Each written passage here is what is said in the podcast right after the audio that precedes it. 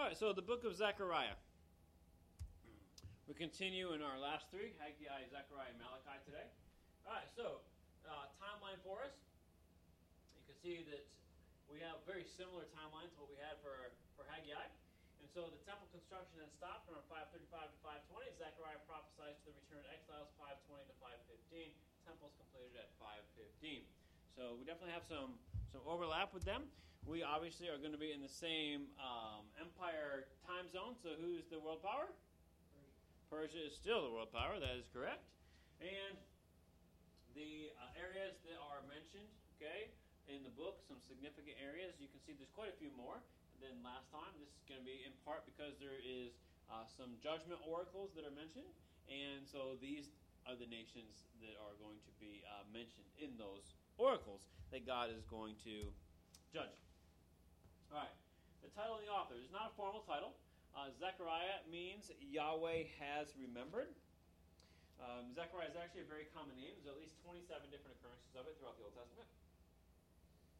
He was grandson of Iddo of Nehemiah 12.4, a contemporary of Zerubbabel. So that gives us another relational connection with what's going on in Ezra Nehemiah and the man Zerubbabel. He is a youth, according to Zechariah 2 4. Now, youth, you might think um, preteen or teen, but youth is probably more like um, late teen uh, era. In the eighth month, in the second year of Darius, the word of the Lord came to the prophet Zechariah, son of Berechiah, son of Iddo, in Zechariah 1 1. That sets us up with the same time period as Haggai. We're in the second year of King Darius. All right, we have uh, about two months after. So if you want to make the connection, this is two months after Haggai chapter 1. The author, Zechariah was both prophet and priest, just like Jeremiah and Ezekiel. appears to have survived um, Joshua, the high priest, as he became head of his own division of priests in the days of Jehoiakim, son of Joshua. Became a leading priest in the restoration community, succeeding his ancestor or grandfather Iddo. His father, Berechiah, doesn't seem to have become very prominent. Now, we don't know why or anything like that, but one of the things when you try and trace people in the Bible is that, you know, God has his ways, and could have one person, one brother, for instance, who may become more well known. David, for instance, he had multiple brothers, but who do we remember? David. I mean, name me one of David's brothers. Anybody? Can you? No, but they're actually listed, right? A bunch of them are. So, anyways, but David becomes the one that God is doing a work through, and, and that's you know who becomes known. Um, SPSU in the scriptures, right? So, according to some ancient versions, Zechariah was also a poet He's mentioned in titles of several psalms in the Septuagint, for instance, the Vulgate, that's the Latin Vulgate, so the Latin translations, and in the Syriac. Okay? So there are additional um, things we can sometimes learn. We don't only study comparative cultural things, like in OT backgrounds, but actually this coincides with what we talked about this morning in OT backgrounds with the Aramaic Targums, etc. Um, our English scriptures are primarily, and I stress primarily, based off the Hebrew and Greek. However, they also compare to the scripture traditions elsewhere. So the Syriac Peshitta, or Peshitta, however you say that word, right? One way sounds probably better than the other. But anyways, those the Aramaic targums and other and the Septuagint. Okay, so you got three other language traditions of Scripture outside of your traditional Greek and Hebrew. Right? So let's say you're reading the Syriac. These are Eastern Christians. They've had the Syriac for thousands of years, and their Bible translates something differently than ours does. And this isn't a new thing. They've had their Bible for thousands of years, like I said. And so you look at that and you look back and you're like, okay, the Syriac says that, the Aramaic says that, the Greek says that, and the Hebrew says that. why is there variance here? And what's the most accurate way to approach this text? So that's what that's what's going on there. All right. Um, so the date. He began preaching in uh, the eighth month of 520 BC. We can learn that from 1 1. And um, as I just mentioned earlier, it's not on the slide right here, but that's about two months after uh, Haggai 1. Okay? His eight night visions occurred three months later in 520 BC. Chapters 7 and 8 occur in 518 BC, so that would be two years later. The last dated prophecy is around 518 in chapter 7, about two years after rebuilding campaign with Haggai in 520. Now, chapters 9 to 14 is where it gets sticky. Okay, they seem to be composed after 480 due to references to Greece in 913. Um, I'm going to give you a few options here in a moment. You don't have to decide on any of them. I mean, I'm just throwing them out there so that you understand that there's some debate on this. Chapters 9 through 14 have basically two theories. One is the pre exile theory, and this is that Zechariah 11, 12 to 13 is quoted in Matthew 27 as a prophecy by Jeremiah. That's the support for this. Um, 9 to 12, 9 1 to 2 mentions Hadrach, Damascus, and Hamath as independent countries. Therefore, the book should be written prior to the conquest of Syria by Tiglath-Pileser in 722 or 732. Zechariah 11:14 envisions the possibility of brotherhood between Israel and Judah. So that would have to be before 722 because there can't be any brotherhood after Israel is taken captive by Assyria. Zechariah 10, 10 to 11 refers to Assyria as an independent power. So it would therefore, in this line of thinking, be prior to 612, all right? And Zechariah 10, 1 to 4 seems to indicate pre exile as it refers to the teraphim and the diviners, uh, which post exilic Judah did not resurrect. So there's this idolatrous stuff that didn't come back after the exile. So those are all supporting reasons for why the book would probably be written um, before the exile. Then there is an argument for after Alexander. 913 mentions the sons of Javan or Greece, indicating a date when the Greeks um, are, were already in the ancient Near East. So it had to be after 330 BC if you go with that. Um, 9, 1 and 2 refers to provinces that were conquered by Alexander. So Greece was already a reigning empire. Same thing for 11, uh, 14. And then 11 refers to the good shepherd, identifies with Onias, and an evil shepherd with, uh, that should be Menelaus there, I think.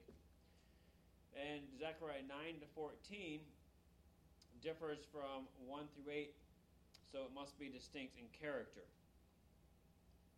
Now, you should already know at this point that anytime someone says that there is a difference in the literary style, therefore it must be, that should be like a question mark with a red flag. Like, it might be, but it doesn't must be. You with me? So, So the dates range from 280 to, to 140 BC. Okay, so I mean we're not going to solve this. I'm, I'm just laying stuff out for you. So the, the section that's debated is is 9 to 14 concerning the book of, of Zechariah. All right.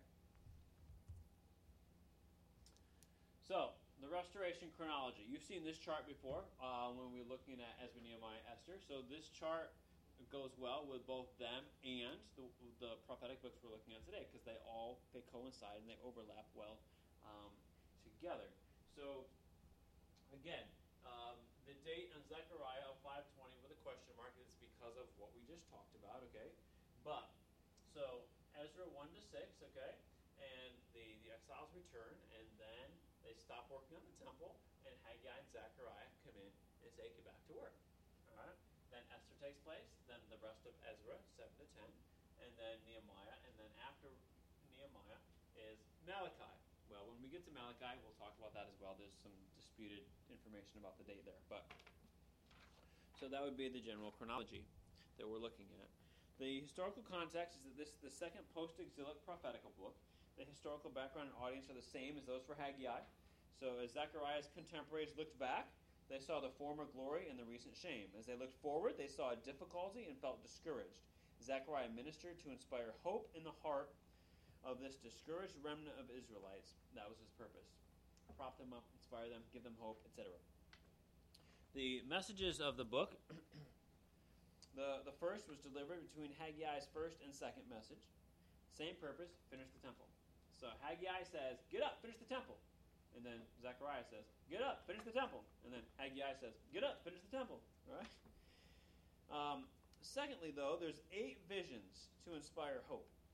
Okay, there's a future, so get building. All is not what it appears, right? Um, people need hope. You know, suicide is because of lack of hope. Um, people get depressed. Everybody gets depressed. I mean, we lose hope. You know, what what keeps you going? And so here, God is encouraging them to keep going. There is a future. God is still going to do something. Everything is not over. You came back to what looks like nothing, but God will take nothing and turn it into you know something. Um, 1 1 to 3, and especially 1 3 is, is key. Everything that follows illustrates and applies the promises of, of 1 3. In 1 3, we read that God says, Tell the people this is what the Lord of hosts says Return to me. This is the declaration of the Lord of hosts, and I will return to you, says the Lord of hosts. Okay? Lord of hosts shows up a lot in Zechariah. So, return to me, and I will return to you. So, that, that's a, a key aspect to this book.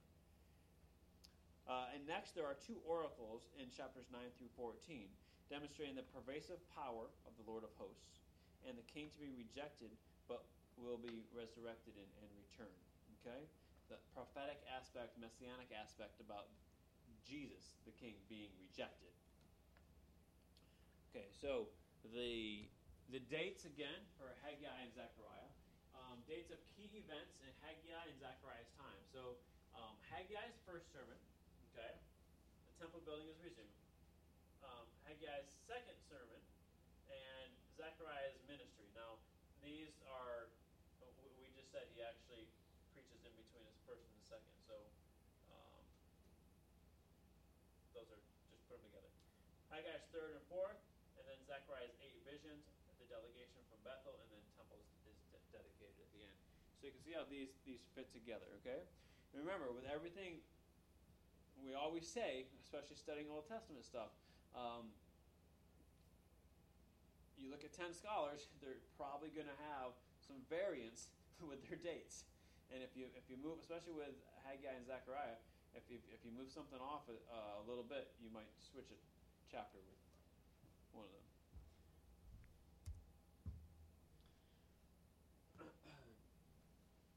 This is, um, uh, this is actually the the same basically. It's just set up differently. But if you look at the at the bottom here, Haggai focuses on the outward task of rebuilding the temple, whereas Zechariah focuses on the inward task of rebuilding the remnant spiritually. Um, Haggai centers primarily around the immediate local situation. Zechariah is more universal in scope with an eschatological, uh, future end times type of thinking that he's trying to um, build. So, probably could just use this chart and eliminate the, the first one that, that I put in there. All right. Along with that, and the theological context that goes with it, this uh, sometimes called the apocalypse of the Old Testament due to its unveiling of Israel's future and the Messiah. Uh, the whole last portion of the book has a lot of messianic overtones and messianic uh, prophecies that are part of it. Some of the themes that are related to that is the revelation of the pervasive power and persistent purpose of God. That phrase is from Tom Constable. God will preserve a remnant in Israel. The Gentile nations will be punished. He'll reveal himself. that the repent and return thing, and, he'll, and I will return to you. That's from 1 3. Um, and the Lord of hosts. Okay? As I mentioned, Lord of hosts is pretty prominent. The first occurrence of the phrase is in 1 Samuel, and it rarely occurs in historical books. Um, but it's very common in the prophetic books, but more so in Zechariah than any other, at least 35 times. Okay? Um, that is a lot for a book that's uh, what 14 chapters long. So uh, three times in the first three verses it shows up. All right, that's the intro of the book. Three times in the first three verses. Additionally, the theme of the Messiah. J. Barton Payne finds 78 predictions in Zechariah that involve 144 verses, 69% of the book. So, uh, obviously, I haven't checked them. But if that's the case, um, and even if it's only a portion of that, the point is that the, the book is heavy on the, the theme of the Messiah. Now, the book is also known for its strange images.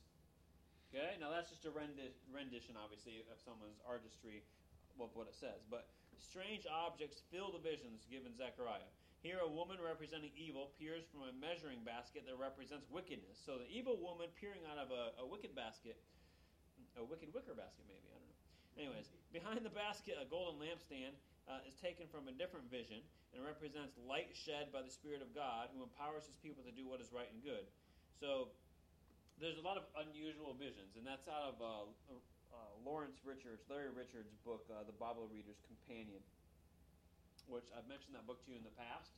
Um, it's one of those books that I would say, you know, if you can only get a couple of books, um, that would be one.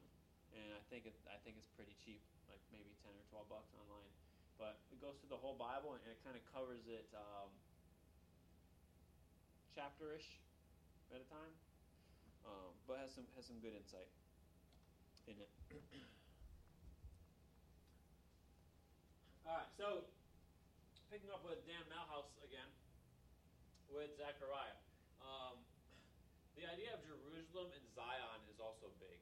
You can see here the number of occurrences of it 41 times and 8 times. Uh, represented as the dwelling place of God's people, although he has rejected them in the past, he will now again accept them and live in the midst of them once more. So Jerusalem is used in two senses.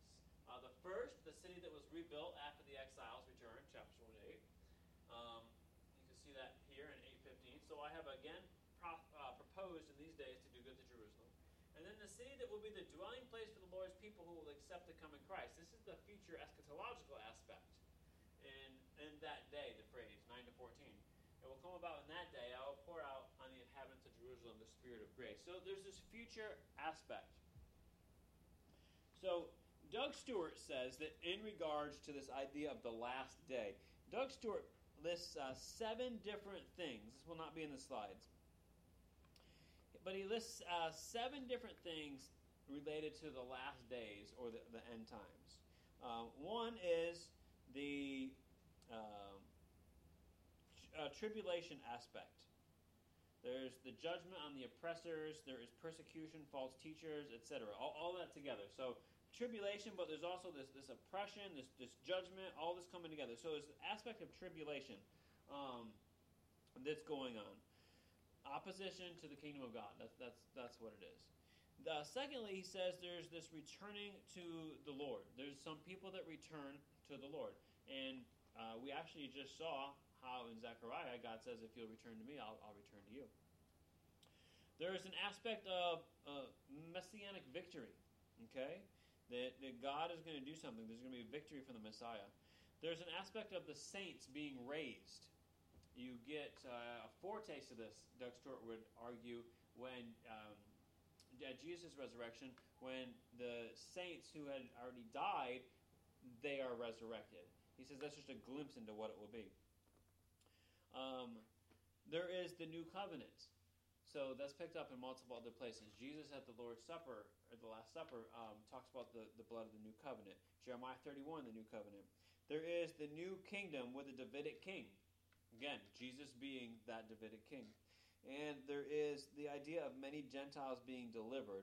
Uh, Zechariah talking about all the nations coming to worship him, um, etc.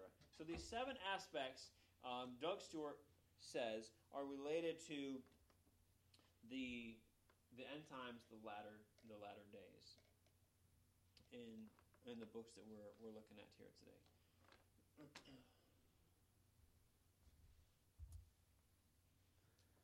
In the New Testament, Zechariah is referred to 57 times. Um, it says sampling on the next slide, but you know I'm a little bit ridiculous, so once I started, I had to finish. So you probably won't be able to read them from where you're sitting, but um, I did put them in here. So he's mentioned by Jesus in reference to Israel killing the prophets from Abel to Zechariah. Now you get a, a, a minor debate here. Okay, maybe not minor, but anyway. Um, was Jesus referring to Zechariah canonically or chronologically? And what I mean by that is, in Second Chronicles, um, there is a Zechariah son of Jehoiada. So, for the Jewish Bible, that was the last book. It wasn't Malachi. It was Second Chronicles. So what's often said, and I've taught this myself, is that it was from Abel to Zechariah. Abel is in Genesis four. Zechariah in Second Chronicles. So from the first to the last. Or chronologically, Zechariah, the son of Berechiah. Um, the problem is that Jesus actually says the son of Berechiah. Therefore, um, it would point to this Zechariah because the son of matches. Um, so, therefore, it would be um, chronologically, not canonically, if that makes sense. Y'all with me on that? All right. So, all right. So there's your references. Write them all down real fast. All right. So don't need to write any of them down. all right.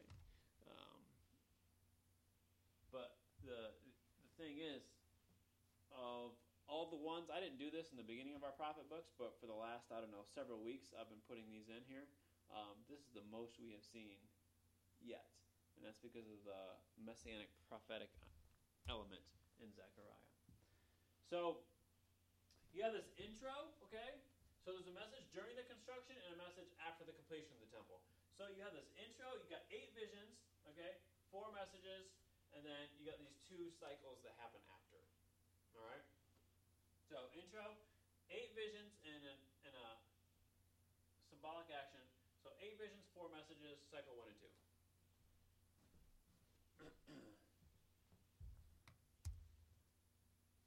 and 842, same thing. Okay? So you want to remember 842. All right? In those, the, the night visions, okay? So you got these eight night visions, okay, that, that come up to play here.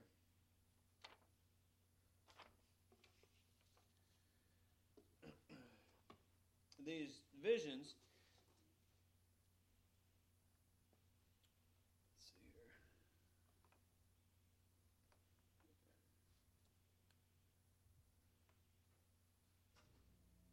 go to the, I'm gonna go to the next one.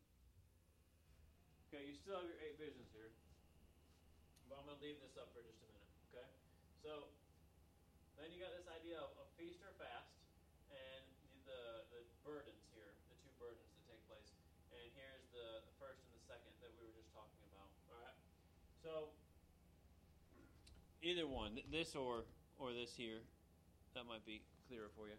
Well, I want to go through the visions a, a little bit here, and I want to make some other uh, comments in, in the book.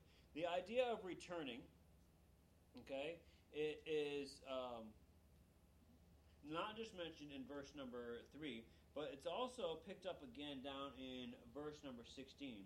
Um, he says, I have graciously returned to Jerusalem. My house will be re- rebuilt within it, uh, says the Lord. And so God is, is returning back to the temple. Remember, he left the temple. Remember Ezekiel and all the corruption, and, and we showed how he was moving out of the temple and heading east. And so he's now returned uh, to the temple with his people. And so this, in, in the first chapter, and then in the midst of these visions, that's actually in the first vision, the vision of the horsemen. So, actually, so looking at 1 7 through 6 8, okay? So this includes the the visions.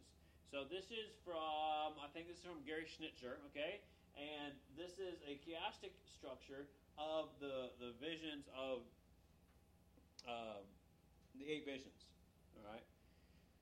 So the first vision is the, the vision of the horsemen who patrol the earth.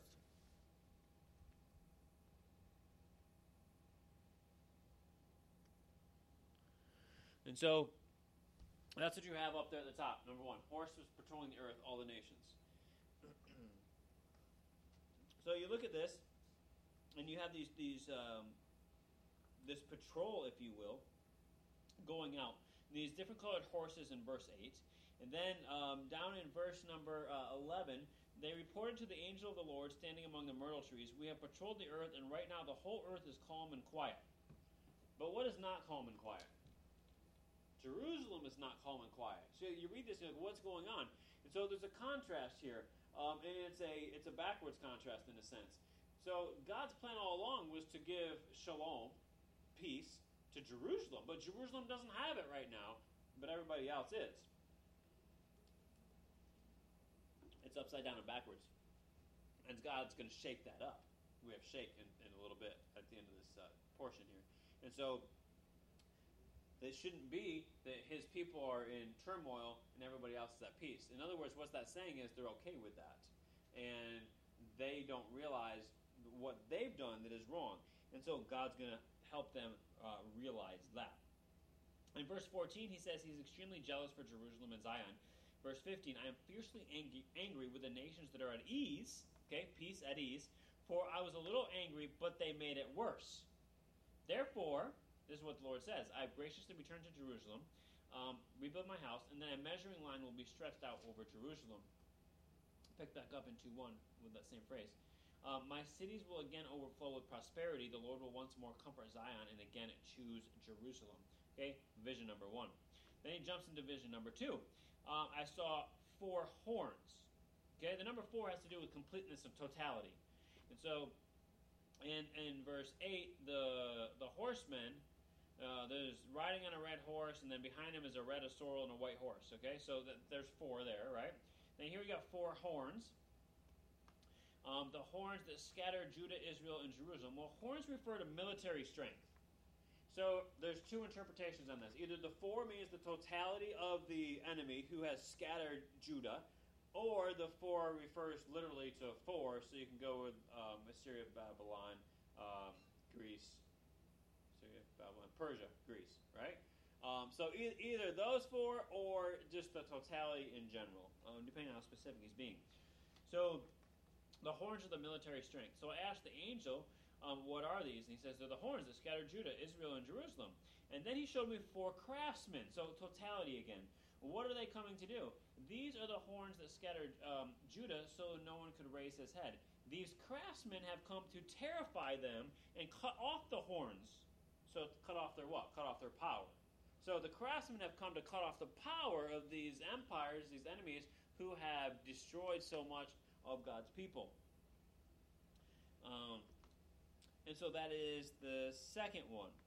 The third one is the, the surveyor, the vision of a man with a measuring line in his hand who comes to, to measure Jerusalem. And so he looks up and he sees the measuring line, which that's a pickup from chapter 1, verse 16, um, to measure and determine its width and its length. Then he says in verse 5, I will be a wall of fire and I will be the glory within it. Now, if God's going to be a wall of fire, where have you seen that before? In the desert? Yeah, right? He's a cloud by day and a fire by night, right? Um, he stands between the Egyptians and his people, right? So there's some imagery of this in the past. Um, Get up and leave the land of the north. I have scattered you like the four winds of heaven. Uh, so here you have the, the idea that um, continuing down, verse 10 and 11. 11 is an important verse. Many nations will join themselves to the Lord on that day and become my people. So many nations, okay? It's probably the, the Goyim, it's probably the, the pagan peoples that will become my people. I will dwell among you, and you will know the Lord of hosts has sent me to you. I'll take possession of Judah.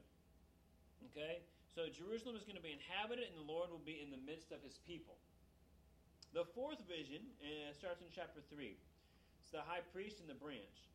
Um, here is the vision of Joshua the high priest and the removal of his sin as the representative of the people. So God is going to remove their, their sin and Joshua will rule the Lord's house and courts, and the coming of the servant of the branch is promised.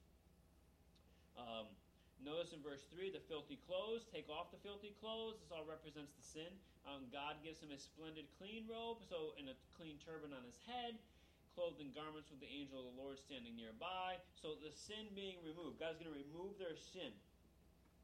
And then in verse 8, 3 8, Listen, Joshua, the high priest, you and your colleagues sitting before you. Indeed, these men are a sign that I am about to bring my servant the branch. Now, um, I don't have it on the screen right now, but there's an argument from um, probably David Dorsey and some others that 3 8 is actually um, a key of the book. Let's see, the, the, next slide. Nope, it's not that one. Um, nope. All right. This I'll leave this one up for a minute because the other one was, was already up for a while. This is the same um, visions, okay? But it just gives the explanation instead of just having the structure for it. 3 8, though, is the hinge verse in this, okay? And what is the hinge? That I'm about to bring my servant the branch. Well, my servant should remind you of what book? Isaiah, exactly. In the servant songs in Isaiah, there's four different sections at least that are that are referred to as the servant songs. And that God is going to bring His servant. And the same thing with with the branch. And so, um, so that's part of what's going on there as well. And then in chapter uh, four, so in chapter four we run into um, the lampstand.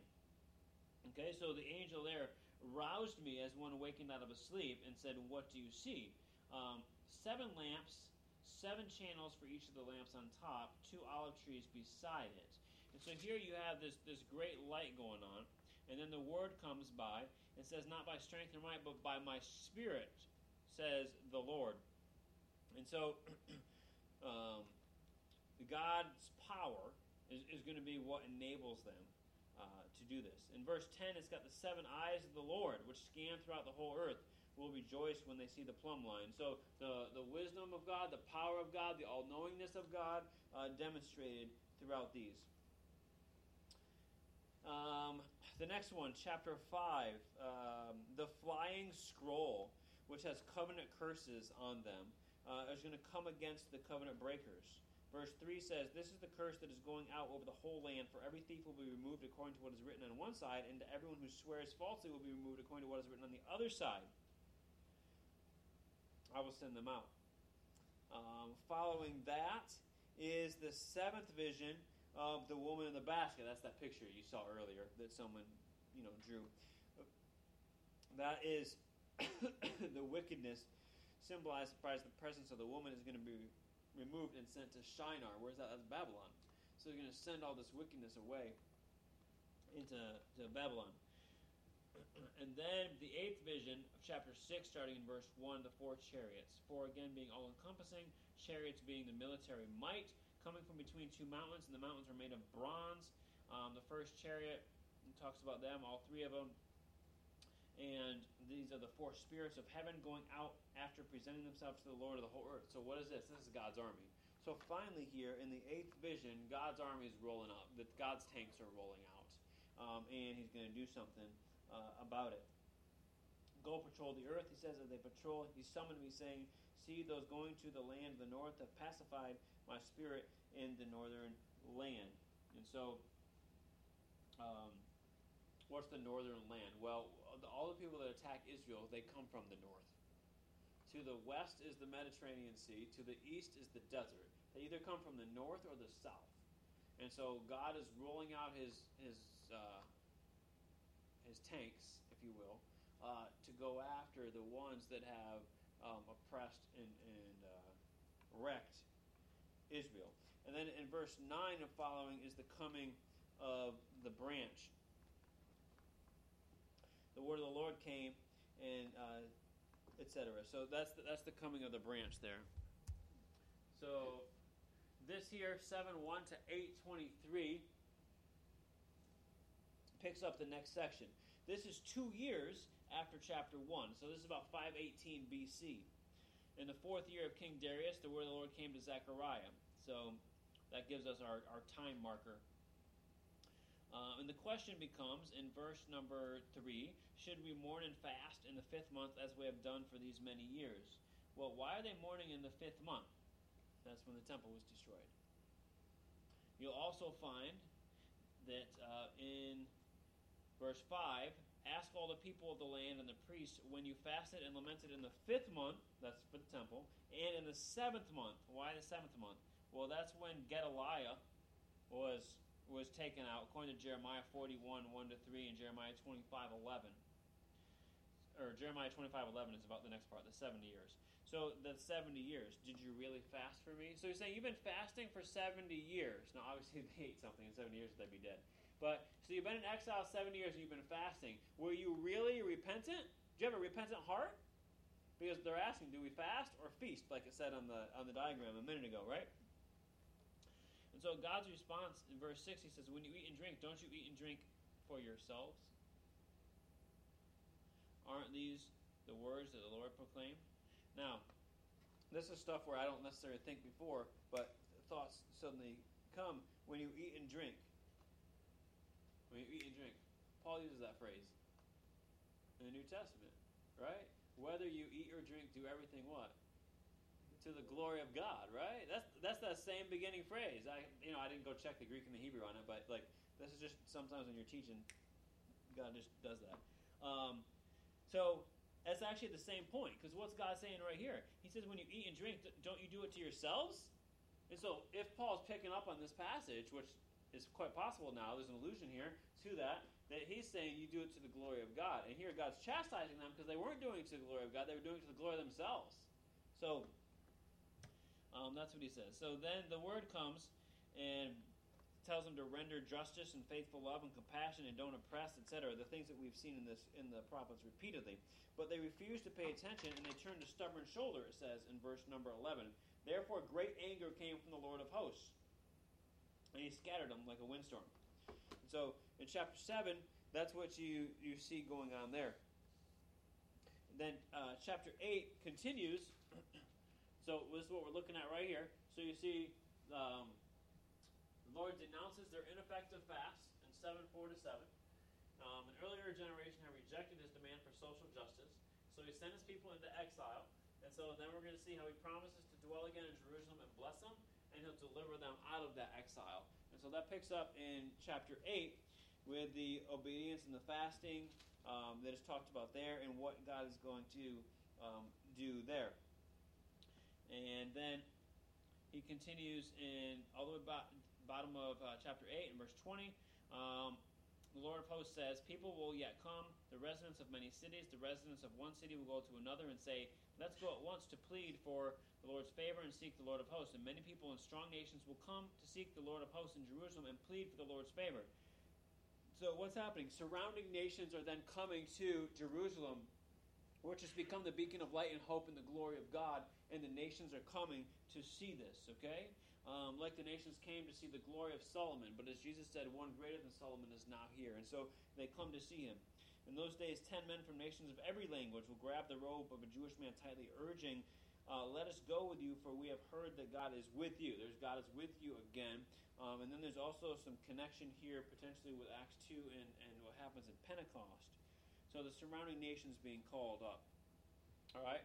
So that takes us then into um, the next section, and the last part is uh, the part that was hard to date, is very confusing, etc., and deals a lot with some messianic promises. And so, chapters 9 through 14, uh, this is a, a chiastic uh, structure related to it. This is from the um, Bible Reader's Companion, I think, that Larry Richards book again.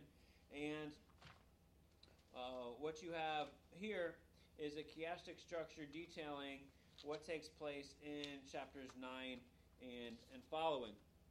And so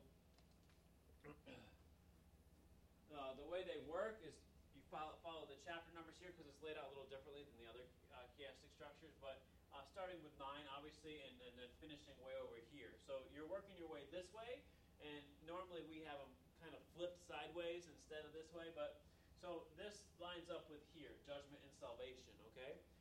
So you work down through here, all right, and then up here, and then you continue over through um, here, all right? And so you can see how they've kind of got them uh, put together. Now, we're not going to go through um, that whole aspect. I'm going to try to wrap this up in about five minutes or so for 9 to 14. But this is the section that if you were looking at uh, messianic aspects that you would uh, drill down on, along with what we've already mentioned about the branch, etc. So in chapter 9, though, um, 9, uh, let's see, 1 through 8 begins to talk about the judgment of God on his enemies. So uh, starts out, first notice the word oracle, okay? So you'll have oracle in 9.1 and in 12.1. So there's your two parts that we talked about in the very beginning, okay? 9.1 and 12.1, the word oracle. An oracle, the word of the Lord, okay? Um, because, remember how the nations are at what right now? What? Peace. Yeah, the nations are at peace or at rest, which they should not be, okay? So God is going to bring some turmoil into their lives right here. Um, the word of the Lord is against the land of Hadrach, that's Syria, Damascus, okay? For the eyes of men and all the tribes of Israel are on the Lord. Also against Hamath, which borders it, as well as Tyre and Sidon. So remember in the beginning the map that we, we showed you of, of who God is now against. So, Syria, okay, Damascus, that's up north, all right? And then we're going to go to the west, Tyre and Sidon, okay? And then he's going to move on down in verse 5 to Ashkelon and Gaza. So that's going to be the Philistine territory, okay, down here. So, so we started up north and then we went west and down here to the Philistine territories, all right? These are all people that were thorns in the flesh to um, the Israelites and who oppressed them. and so God is going to uh, stir up a, a, movement against them. And remember, his uh, his tanks were rolling out at the end of that other portion. And then starting in 9, we begin with a, a messianic foreshadowing here. Rejoice greatly, daughter Zion. Shout in triumph, daughter Zion, Jerusalem. See, your king is coming. He is righteous, victorious, humble, and riding on a donkey. Well, who says that? The Gospels do. Matthew chapter 21, verse 5, and John chapter 12, verse 15. So Jesus fulfills these, uh, pointing back to Zechariah. So now you say, how, do these fit together? What is it that God's actually uh, doing? So he writes these in, um, you know, 5, 520 BC, give or take, and Jesus comes um, about 500 years after that. And so all these promises, he's saying what he's going to do is roll out the tanks. We're going to bring peace back. But this idea of patience we talked about, yeah, it, it's 500 years down the road. Um, I mean, he didn't tell them that, but we know now, right? So it's 500 years down the road. And so, you know, we have the same problem. He says he's coming back, and we're like, yeah, it's been 2,000 years. When's that going to be? Well, they didn't know either, and it was 500 years for them, you know, from this point. So, then he says, I'll cut off the chariot from Ephraim and the, and the horse from Jerusalem. The, the bow of war will be removed, and he will proclaim peace to the nations. His dominion will extend from sea to sea, Euphrates River to the ends of the earth. Euphrates River, that's all the way in Babylon, right? To the ends of the earth. And verse 13, we mentioned this in the dating debate, but I will set, I will bend Judah as my bow. I will fill the bow with Ephraim. I will rouse your son Zion against your son's Greece. I will make you like a warrior's sword. Okay, so the enemies will t- be taken out, but also the uh, the messianic aspect here. In chapter 10, the restoration of God's people. Um, that you'll, you'll get the rain you need in the season to sustain you because God will sustain you. Then he talks about idols and false shepherds, especially chapter 11, moving into Israel's shepherds, the good and the bad. This idea is going to be picked up by Jesus, who claims to be the good shepherd in John chapter 10. All right? And so they're in need of uh, some shepherds that are going to guide them on the, on the right path. And then chapter 12 starts out with the phrase oracle again. So I told you 12 1 and 9 1, these two aspects, all right? Um, you look through chapter 12, it says, I will make Jerusalem a cup that causes staggering for the people who surround the city.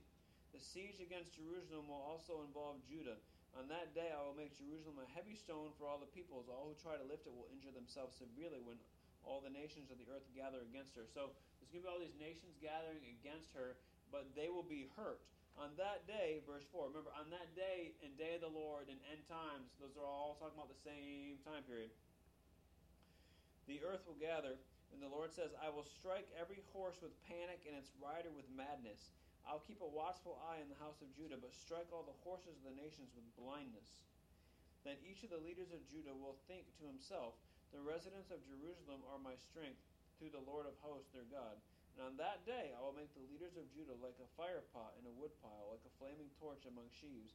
They will consume all the people around them on the right and on the left. So Judah's enemies will not be a problem anymore because God is going to orchestrate all of this. At the end of this portion, in chapter or verse 8, on that day the Lord will defend Jerusalem, so that the one who is weakest among them will be like David on that day, and the house of David will be like God, like the angel of the Lord before them. And on that day I will set out to destroy all the nations that come against Jerusalem. And so, angel of the Lord terminology, again, the divine warrior motif that we've mentioned or talked about, um, I think in both classes at this point, uh, is coming through here. The mourning for the pierced one and, and 10 and following, which is referenced in John 19 um, and also in Revelation chapter 1, verse 7. They will look at me whom they pierced. They will mourn for him as one mourns for a child, um, etc. These messianic prophecies again. Um, in chapter 13, um, God's people are, are, cleaned up and the prophecies continue. You get over to verse 7. Um, my shepherd against the man who was my associate, related to Matthew 26 and Mark 14. And then the Lord's triumphant reign is how the book ends in chapter 14. He'll go out in verse 3 to fight against the nations as he fights on the day of battle. Um, his feet will stand on the Mount of Olives, which faces Jerusalem. The Mount of Olives will be split in half from east to west forming a huge valley, so that half the mountain will move to the north and half to the south. You'll flee by my mountain valley, for the valley of the mountains will extend to Azal. And so, continue on. It ends with, On that day the words, Holy to the Lord, will be on the bells of the horses. The pots in the house of the Lord will be like the sprinkling basins before the altar, and every pot in Jerusalem and in Judah will be holy to the Lord of hosts. Everyone who has sacrifices will come and take some of the pots to cook in, and on that day there will no longer be a Canaanite in the house of the Lord of hosts. Okay? The enemies will be taken away. God will deal with them all. The uh, the the prophecies spoken of here were to be an encouragement to the people that what looks small now, this little temple that you've reconstructed, you spent months traveling back from Persia, things look despairing, discouraging, not good. But listen, that there is much more than meets the eye. I'm doing something here, and you will see what that is going to look like. Or if you are not around then, just know that I am going to do something spectacular. And so that's how the, the book of Zechariah ends. Obviously, you could spend, you know, probably an entire semester dealing with 9 through 14 and its connections with the New Testament and Jesus and the Gospels. Um, but that's all the time we have for that today. So that's Zechariah.